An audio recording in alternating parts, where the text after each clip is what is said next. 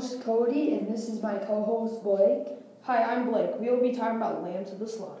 Did you know that 3.5% of divorce ends with the spouse killing the other spouse?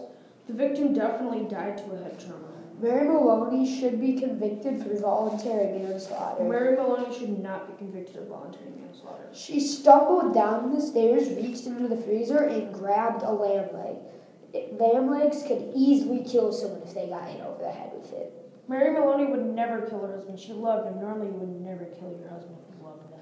She fed the evidence to the officer. That is destroying evidence. Mary Maloney's spouse was going to leave her. She may have been mad and, and been impulsive when she killed him. She went to the store and made an alibi that it happened while she was at the store. Mary Maloney was at the grocery store. There was no way that she could have killed her husband. Mary Maloney definitely killed her husband. She destroyed evidence, made an alibi, and she definitely hit her husband over the head with a lamb leg. Mary Maloney did not commit voluntary manslaughter. She went to the grocery store. She loved her husband. There was no proof that she killed her husband. That is my conclusion. This is the end. Hope you enjoyed. Have a good day. See y'all later.